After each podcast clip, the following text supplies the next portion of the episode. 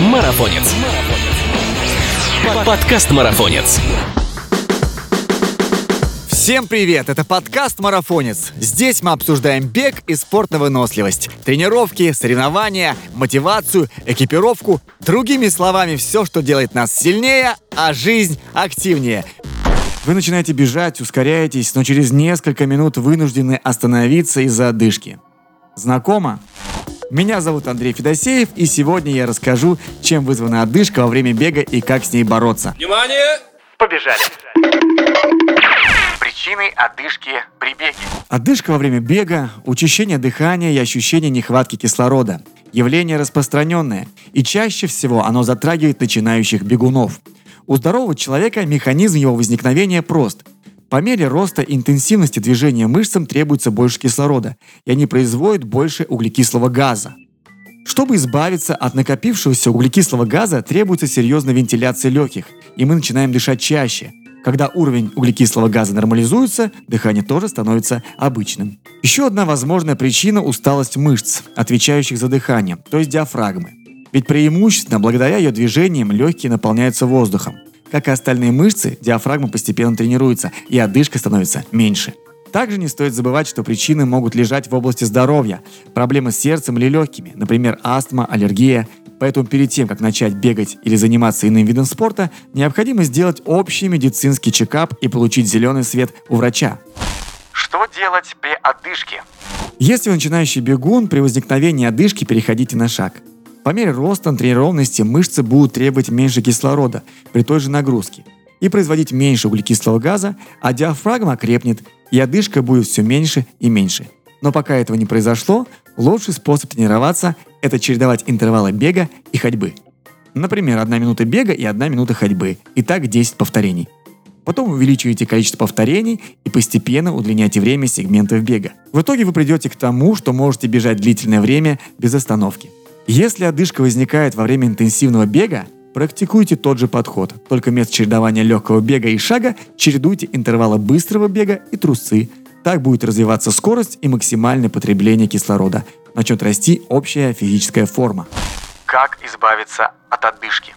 Строго говоря, совсем избавиться от нее невозможно. Одышка неизбежно будет возникать при росте нагрузок. Однако чем выше уровень натренированности, тем дальше порог возникновения одышки. Кроме описанного выше метода тренировок, есть еще несколько способов минимизировать одышку. Всегда делайте разминку.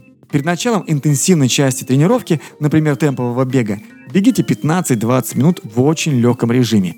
Если вы только начинаете бегать, то разминкой может служить 10 минут интенсивной ходьбы. Показатель того, что вы размялись – появление первого пота и разливающееся тепло по телу. Учитесь дышать глубоко. Поверхностное дыхание – распространенная проблема, которая не дает нам использовать весь потенциал легких. Сделайте простой тест. Пробегите так, чтобы начать дышать часто и интенсивно. Остановитесь и положите руку на живот. Ну как, рука поднимается на животе или основное дыхание в груди? При втором варианте целесообразно начать регулярно делать упражнения на дыхание животом. Они делаются не во время бега и очень просты. Стоя или лежа дышите глубоко в течение нескольких минут – положив руку на живот и особенно контролируя вдох животом, чтобы воздух проникал до самых нижних отделов легких. Избегайте бега вдоль загруженных автомагистралей или загазованных районов города. Если вы склонны к аллергиям, на время цветения перенесите тренировки в помещение или принимайте антигистаминные препараты. Как дышать во время бега? Сталкиваясь с одышкой, бегуны часто задаются вопросом, как именно дышать во время бега. Есть мнение, что нужно делать вдох и выдох через определенное количество шагов. Но темп бега и каденс могут быть разными, поэтому такой ориентир очень относительный.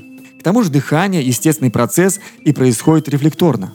Тело отлично знает, сколько вдохов и когда им оптимально сделать, чтобы обеспечить себя необходимым кислородом. Поэтому специально контролировать дыхание, особенно во время физической нагрузки, не лучшая идея.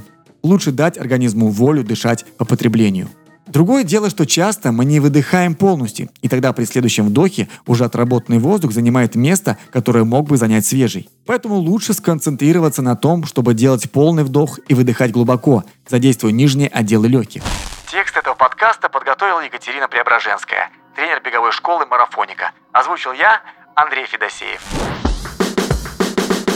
Это был подкаст «Марафонец». Спасибо, что слушаете нас.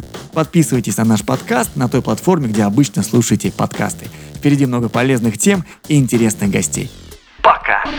Марафонец. Подкаст «Марафонец».